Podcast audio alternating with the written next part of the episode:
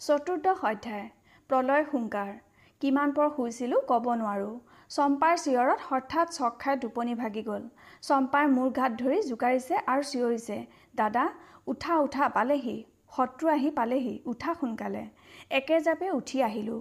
মোৰ তৰোৱালখন তৰোৱাল শান্তিৰ সুকোমল কোলাত গভীৰ টোপনিত অচেতন হৈ আছিলোঁ। অপ্ৰত্যাশিত কথাকেইটা কাণত পৰাত ধৈৰ্যৰ বান্ধ ভাঙি গ'ল। মূৰটোৰ ভিতৰখন তোলপাৰ কৰি উঠিল। জ্ঞান বিবেক বুদ্ধি সকলো হেৰুৱাই আন্ধাৰত খেপিয়াই খেপিয়াই কি যে বিচাৰিছোঁ নিজেই ক'ব নোৱাৰোঁ। চম্পাৰ হাঁহিৰ শব্দ শুনি আৰু গোলমাল লাগি গ'ল। একো বুজিব নোৱাৰি আকৌ চিঞৰিলোঁ। চম্পা চম্পা মোৰ তৰোৱালখন ক'ত? চম্পাই মোক চোচৰাই পুনৰ বিচনাত বহুৱাই দিলেহি। আছে পাছত দিম। এটা কথাতে যিহে তোমাৰ মূৰৰ অৱস্থা দেখিছোঁ এতিয়া হাতত দি দিলে শত্ৰু বুলি লাগিলে মোৰ বুকুতেই সোমাই দিবা। তাতকৈ আগতে কাপোৰ কানিখিনি পিন্ধাচোন। এই উলংগ মূৰটোৰে যুঁজলৈ যাবা নেকি? নিজৰ গাৰ ফালে চাই দেখিলোঁ সম্পূৰ্ণ উলংগ নহ'লেও মাথো কঁকালৰ চৰিয়াখনৰ বাহিৰে গাত একো নাই। পাহৰিছিলোঁ। শোৱাৰ আগতে যে চোলা কাপোৰযোৰ খুলি শুইছিলোঁ উৎকণ্ঠাত লৰালৰি তাৰে এটা তুলি লৈ পিন্ধাৰ আগতে চম্পাই আকৌ বাধা দি চোলাটো হাতৰ পৰা কাঢ়ি নিলে। কিটো পিন্ধিবলৈ লৈছা ভালকৈ চোৱাচোন তোমাৰ দেখিছোঁ ভয়ত সাধাৰণ বুদ্ধিকণো লোপ পাইছে। কমল নগৰ দুৰ্ভাগ্য যে তোমাৰ নিচিনা অপদাৰ্থই এটা সিহঁতে বিষয়া পাতিবলগীয়া হৈছে। এই সাহ লৈয়ে শত্ৰুৰ লগত যুঁজ কৰিবা সৈন্য পৰিচালনা কৰিবা হৈছে। আগতে মুখখন ধুই মূৰটো ঠাণ্ডা কৰি লোৱাহি। ব্যস্ত হ'বৰ প্ৰয়োজন নাই যিহেতু হাতত এতিয়াও ঢেৰ সময় পাবা। যোৱা সৌৱা তাতে পানী আছে নে তাকো ময়ে ধুৱাই দিব লাগিব। মুখ ধোৱাৰ একো দৰকাৰ নাছিল যিহেতু এতিয়া পৰিষ্কাৰকৈ ভাবিব পাৰিছোঁ তেওঁৰ মুখখন ধুই লৈ চম্পাক সুধিলোঁ হাতত ঢেৰ সময় আছে মানে? কি কৈছ তই চম্পা? আগতে ক'লি শত্ৰু আহি পালেহি তেন্তে?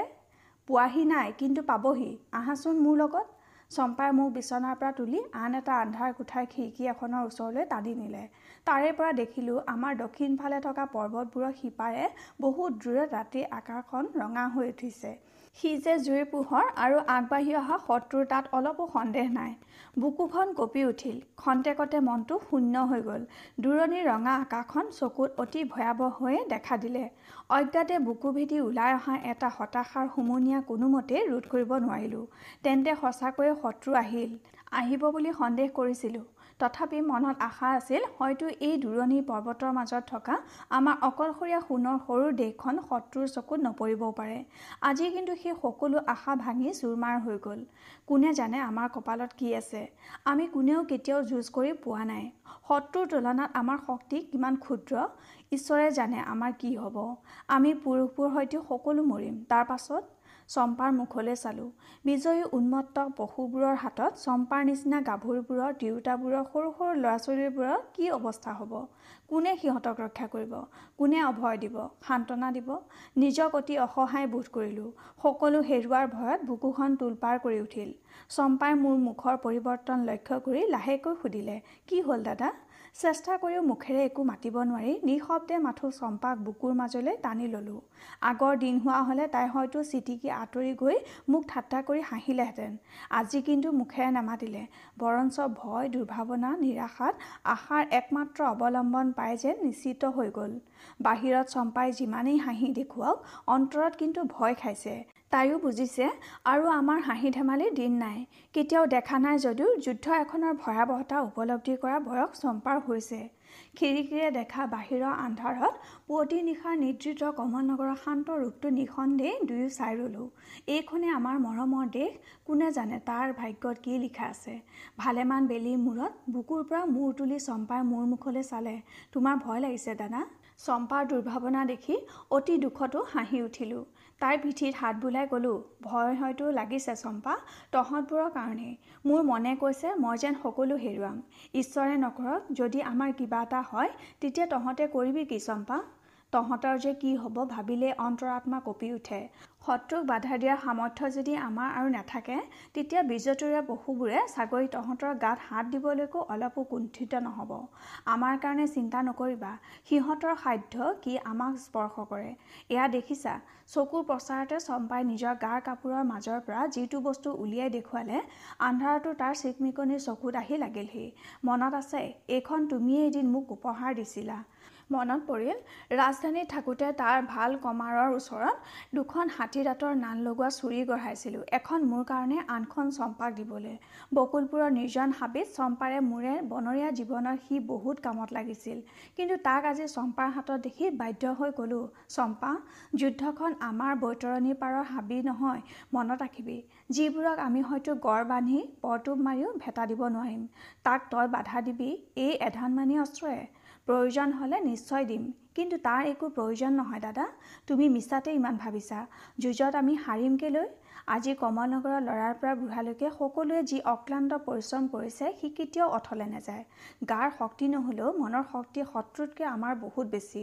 চাই থাকিবা আমি তাৰেই যুদ্ধ জিকিম।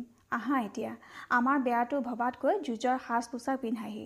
তাক পিন্ধাৰ লগে লগে দেখিবা তোমাৰ মনটো সম্পূৰ্ণ ঘূৰি গৈছে। আহা দাদা আজি তোমাক মই নিজ হাতেৰে সজাই দিম।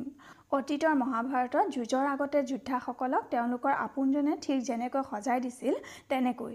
আৰু মই কি পিন্ধিছোঁ তাকো চাবা। ইয়াত আন্ধাৰত তুমিতো ধৰিব পৰা নাই। আহা। দুয়ো আকৌ আগৰ কোঠালৈ আহিলোঁ।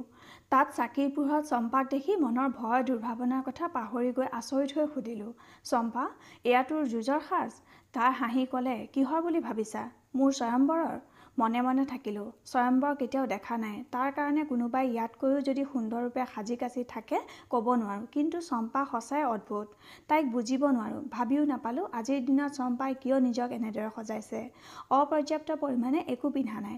তথাপি ৰাতিৰ আন্ধাৰত কলা হৈ দেখা ঘূৰ সেউজীয়া বৰণৰ পাতৰ ৰিহা মেখেলা চোলাৰে চম্পাই নিজক ভৰিৰ পৰা মূৰলৈকে ঢাকি পেলাইছে। মাথো মুখখন আৰু হাতৰ দীঘল আঙুলিবোৰ আৱৰণৰ বাহিৰত মুক্ত। গোটেই সাজটোত গুণাৰে বচা অসংখ্য সৰু সৰু ফুল চাকিৰ ক্ষীণ পোহৰত তিৰবিৰ কৰিছে। তৰাৰে ভৰা ৰাতিৰ আকাশখনেৰেহে যেন চম্পাই নিজৰ সাজটো গঢ়ি লৈছে। গাত লিপিত খুৱাই পিন্ধা ৰিহাৰ আঁচলটো টানি টানি কঁকালত মেৰিয়াই লোৱাত সি মুঠিৰ ভিতৰতে সোমাই পৰিব পৰা যেন হৈ উঠিছে। ভাগি যায় ভাগি যায় যেন দেখিছোঁ। মোক সজাবলৈ ইটো সিটো কৰি থকা চম্পাক অৱলম্বনহীন লেটু সেতু বগা বগা ফুলেৰে ভৰা সেউজীয়া লতা এডালৰ নিচিনা লাগিছে। ভাবি আচৰিত লাগে এই আলসুৱা লতাডালেই কমলনগৰৰ আটাইতকৈ সাহসী বুদ্ধিমতী দূৰদৰ্শী আৰু আটাইতকৈ ধুনীয়া ৰাংঢালী গাভৰু। কিন্তু তেওঁ কোনেও আনকি ময়ো আজিলৈকে বুজি নাপালোঁ। ভাবি নাপাওঁ চম্পাৰ মনটোৰ ভিতৰত কি আছে? অলপ আগতে আন্ধাৰ কোঠাটোত মোৰ বুকুত শান্ত হৈ পৰি থকা চম্পাক পাই ভাবিছিলোঁ আজি চম্পাক চিনিছোঁ। কিন্তু পোহৰলৈ অহাৰ লগে লগে মোৰ চকুত চম্পাই আকৌ দেখা দিলে প্ৰতিদিনৰ মায়াবিনী হৈ হাঁহকৈ কি চাই আছা? হঠাৎ তাই মোৰ চকুলৈ চাই প্ৰশ্ন কৰিলে। একেথৰে চম্পাৰ মুখলৈ চাই আছিলোঁ। ক'লোঁ তই জাননে চম্পা? মোৰ বৰ চাবৰ মন যায়। বৰ চাবৰ মন যায়? কি? তোৰ বুকুখন খুলি। নিজৰ বুকুখনৰ ওপৰত এবাৰ চকু ফুৰাই আচৰিত হৈ সুধিলে। বুকুখন খুলি? তাৰ মানে? ভুলটো শুধৰাই ক'লোঁ মানে তোৰ অন্তৰখন দুফাল কৰি চাবৰ মন যায়। তাৰ ভিতৰত কি আছে? মুখত এমুকুৰা হাঁহি লৈ চম্পাই ক'লে তোমাৰ চাবৰ মন যায়? আই অ' দেহি। মোৰো জানো কম হেঁপাহ তোমাক দেখুৱাবলৈ কিন্তু তাৰ একো উপায় নাই যেতিয়া কিনো কৰিবা? চম্পাৰ কথাত আকৌ সেই পুৰণা সুৰ বেজাৰ কৰি ক'লোঁ চম্পা আজিৰ দিনটোত অন্তত মোৰ দৰে তই কথা কচোন। তোক সদায়ে কওঁ নহয় তোৰ ভাষা মই নুবুজো। নুবুজা সঁচাকৈয়েনে সঁচা আৰু মোৰ লগত তেনেদৰে কথা ক'বলৈ এৰি দে। সেয়া মই নোৱাৰো কেনেকৈ এৰোঁ? আৰু এৰোঁ বুলিয়েই জানো এৰিব পাৰি? অভ্যাসটোৰ লগতে লৈ আহিছোঁ হয়তো লগতে লৈ যাব লাগিব। ক'ব নোৱাৰোঁ বিধাতাইনো তোৰ কি ধাতুৰে গঢ়িলে? ধাতু? চম্পাৰ হাঁহি উঠিল। ধাতু নহয় দাদা একেবাৰে খাটি কেঁচা তেজ আৰু মঙহেৰে সেই দেখিয়েতো ইমান অশান্তি। ধাতুৰে গঢ়া হ'লেতো কথাই নাছিল। সুখ দুখেৰে ভৰা অন্তৰখনেই যে মোৰ তেতিয়া নাথাকিলেহেঁতেন আৰু তোমাকো জ্বলাই নামাৰিলোহেঁতেন। ময়ো জ্বলি জ্বলি নমৰিলোহেঁতেন। তাৰ মানে? সকলো কথাৰ মানে বুজিবলৈ হ'লে লগত এখন অভিধান লৈ ফুৰিবা। কিন্তু তোৰ অভিধান যে আজিলৈকে কোনেও নিলিখিলে? মই লিখিছোঁ অসীমৰ সীমাহীন মহাশূন্যৰ বুকুত বুকুৰ তেজেৰে জীৱনৰ প্ৰতিটো মুহূৰ্তৰ প্ৰতিটো কথা সমানে লিখি গৈছোঁ। মই দেখা নাই মোক দেখুৱাই দিবিনে? একো লাভ নহ'ব মোৰ ভাষাটো তুমি নুবুজা। চম্পা সেয়া শুনা। হঠাৎ মন্দিৰৰ বৰকাখন ধংকে বাজি উঠাত জাপ মাৰি উঠিলোঁ।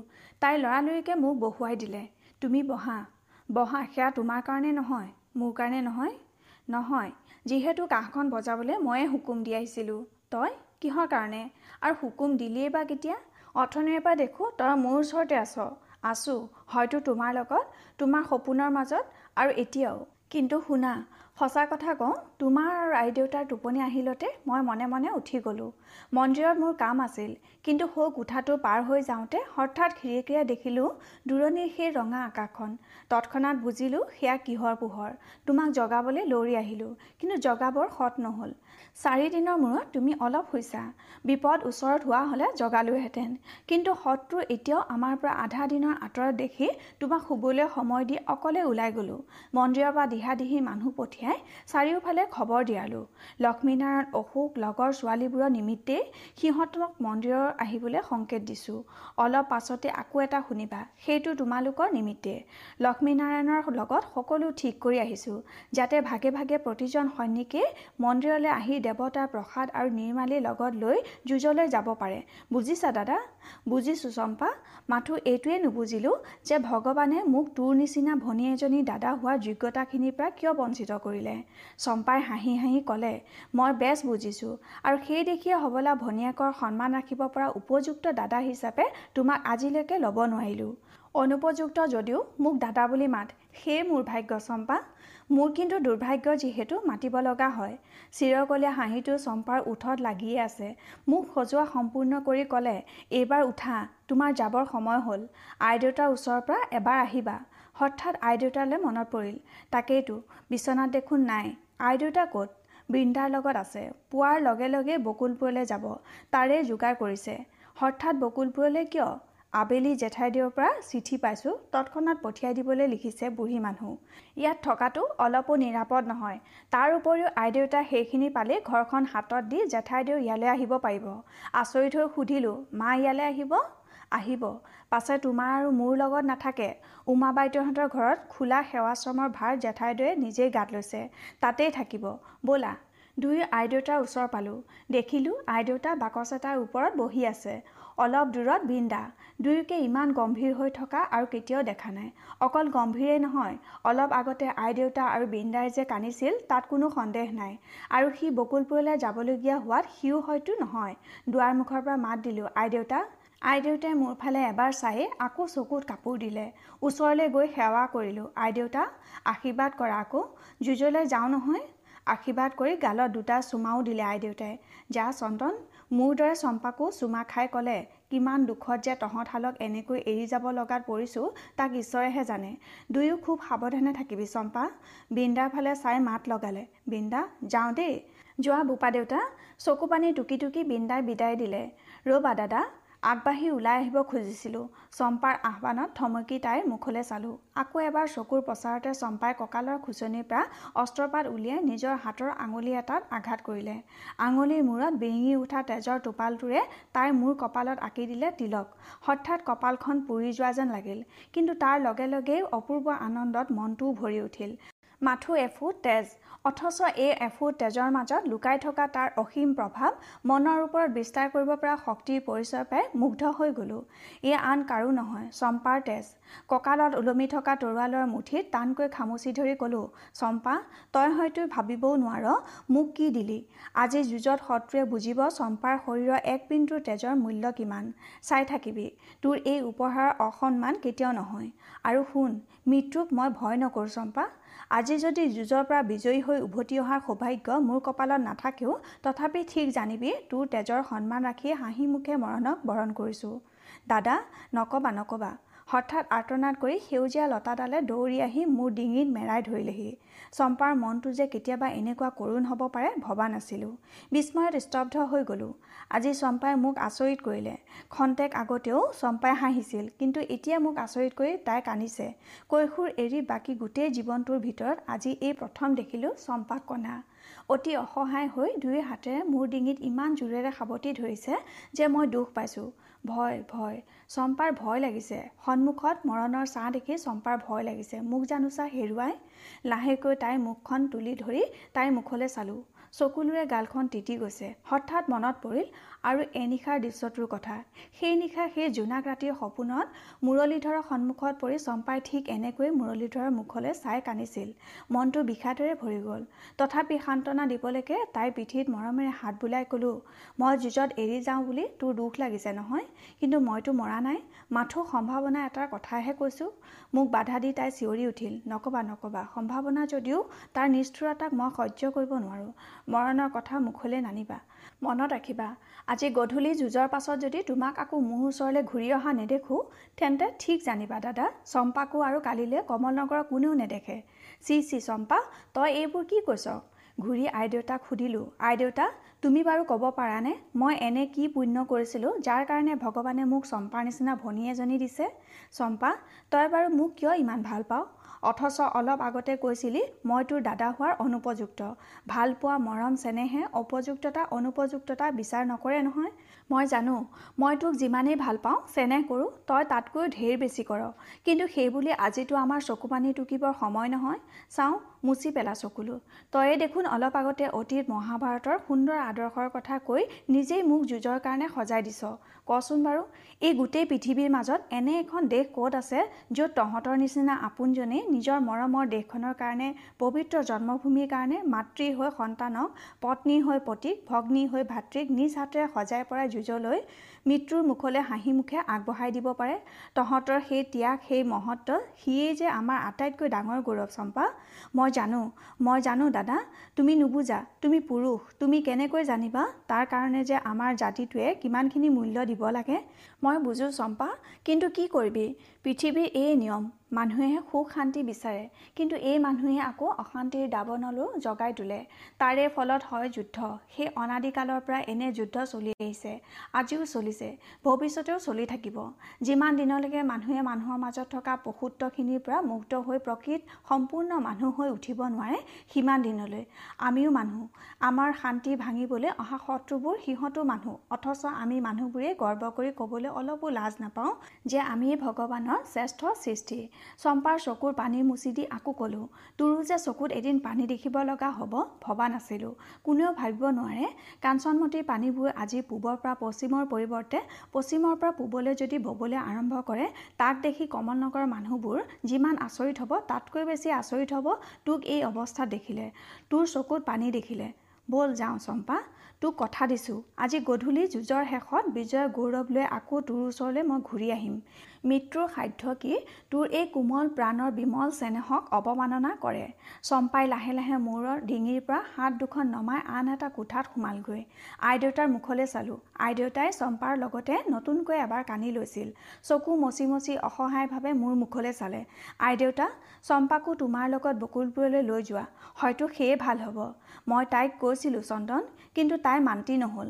এবাৰ তয়ে কৈছা বোপাই যদিবা তোৰ কথা শুনেই খন্তেক ভাবি ক'লোঁ মই কোনোকালে চম্পাক আজিৰ দৰে দুৰ্বল দেখা নাই। সেই দেখি কৈছোঁ কিন্তু মই যাবলৈ ক'লে জানো তাই মোৰ কথা শুনিব? নুশুনে। উত্তৰটো দুৱাৰমুখৰ পৰা আহিল। দুয়ো তৎক্ষণাত ঘূৰি চাই দেখোঁ দুৱাৰমুখত আকৌ সেই পুৰণা দিনৰ চম্পাই থিয় দি আছে। খন্তেকৰ ভিতৰতে যে মানুহৰ এনে এটা পৰিৱৰ্তন সম্ভৱ তাক কল্পনাও কৰিব নোৱাৰি। চম্পাৰ মুখত কন্দা চম্পাৰ ক্ষুদ্ৰতমো চিনচাপ নেদেখিলোঁ। ব'লা দাদা ঢেৰ ল'ৰা ধেমালি কৰিলোঁ। তথাপি মই জানো তুমি মোক যাবলৈ কৈ কেতিয়াও অপমান নকৰা। গোটেই কমলনগৰৰ মানুহ আজি পলাই গ'লেও চম্পা নাযায়। চম্পা অকলে হ'লেও থাকিব। হঠাৎ চম্পাৰ মুখৰ মাত বন্ধ কৰি মন্দিৰৰ বৰকাখন আকৌ এবাৰ বাজি উঠিল। চম্পাই একে জাপে মোৰ ওচৰলৈ আহি হাতত ধৰিলেহি। আহা আহা আমাৰ যাবৰ সময় হ'ল। আই দেউতা তোমালোক সাজু হৈ থাকিবা। মই অলপ পাছতে আকৌ তোমালোকক বিদায় দিবলৈ আহিম। ব'লা। চম্পাই মোক টানি লৈ গ'ল। পদূলি মূৰৰ পৰাই দেখিলোঁ অলপ আঁতৰত থকা মন্দিৰৰ পৰা প্ৰতিজন সৈনিকে হাতে হাতে প্ৰসাদ আৰু নিৰ্মালি লৈ দলে দলে খোজ লৈছে যুঁজৰ ঠাইলৈ। দুয়ো বেগা বেগিকৈ আগবাঢ়িলোঁ মন্দিৰৰ পদূলি মুখতে। মোক এৰি চম্পা মন্দিৰৰ ভিতৰ সোমালগৈ। তাইৰ পাছ নলৈ সকলো সৈনিককে যাবলৈ বাট এৰি দি তাতে অপেক্ষা কৰি থাকিলোঁ। তাৰে পৰাই চকুত পৰিল মন্দিৰলৈ উঠা চিৰিটোৰ দুয়ো দাঁতিয়ে শাৰী শাৰী ছোৱালী। প্ৰত্যেকৰে হাতত থকা পাত্ৰৰ পৰা প্ৰতিজন সৈনিকক হৈ কোনোৱে পূজাৰ প্ৰসাদ দিছে কোনোৱে নিৰ্মালি নিৰ্মালী কোনোৱে ফুট দি বিদায় দিছে। চম্পাৰ সাজ দেখি আচৰিত হৈছিলোঁ। এতিয়া চম্পাৰ নাৰী বাহিনীৰ প্ৰধান কেইগৰাকীক দেখি আৰু আচৰিত হ'লোঁ। প্ৰায় প্ৰত্যেকেই চম্পাৰ নিচিনাকৈ এনেধৰণৰ একেই সাজ পোছাক পিন্ধিছে মাথোৰ ৰঙৰ প্ৰভেদ। বোধ কৰোঁ তাইৰ নিৰ্দেশমতে সকলোৱে নিজক তেনেভাৱেই সজাইছে। মন্দিৰলৈ উঠা চিৰিটোৰ প্ৰথম ধাপটোত গৌৰী। গাত হেঙুলীয়া বৰণৰ সাজ। হাতত থকা পাত্ৰৰ পৰা প্ৰতিজনৰ কপালত আঁকি দিছে একো একোটা চন্দনৰ ফুট। গৌৰীৰ পাছতে আৰু দুটা ঢাপ চিৰিৰ ওপৰত ৰমা। গাত ঘূৰ নীলাবৰণৰ সাজ। মন্দিৰৰ একেবাৰে ওপৰৰ চিৰিটোত থকা ৰাধাক তাইৰ টিকটিকীয়া ৰঙা সাজেৰে সৈতে একুৰা জুইৰ দৰে দেখিবলৈ হৈছে। তাইক দেখি বেয়া লাগিল। বেচেৰি এনেই লাজতে মৰে। তাতে আকৌ চম্পাই তাইক সেই ৰঙা পোচাক সাজ পিন্ধিবলৈ কৈ যথেষ্ট বিপদতে পেলাইছে। প্ৰতিজন মানুহে সন্মুখত নিৰ্মালি ল'বলৈ থিয় দিয়াৰ লগে লগেই তাইৰ মুখখনো প্ৰতিবাৰে আৰু ৰঙা হৈ উঠিছে। মতা মানুহৰ কথাই নকওঁ। লগৰ সমনীয়া ছোৱালীয়েও ৰাধাৰ মুখৰ ফালে এবাৰ চালেই বিনা কাৰণতে ৰাধাৰ মুখখনো যে সেন্দুৰৰ দৰেই ৰঙা হৈ পৰে। চম্পাই ৰাধাৰ নাম দিছে লাজুকী লতা। মাতে লতা বুলি সৰুফুটীয়া আজলি ৰাধা সকলোৰে বৰ মৰমৰ সম্পদ। হঠাৎ পাছফালৰ পৰা কোনোবাই মোৰ কান্ধত হাত এখন থলেহি। আত্মীয়তাৰ দাবী পৰশ পাই ঘূৰি চাই দেখোঁ অসুখ ওচৰত। মোৰ দৰে যুঁজলে সাজু হৈ আহিছে। চন্দন তোক এবাৰ উমাই বিচাৰিছিল। পাছে যাব পাৰিবি জানো? তাকেইতো অসুখ খন্তেক ভাবি ক'লোঁ। মোৰ যাবৰ বৰ মন আছিল কিন্তু আজিতো আৰু সময় নহ'ব। বৰ আশা আছিল আমাৰ সকলো কাম শেষ কৰি এবাৰ নবক দেখা কৰি আহিম।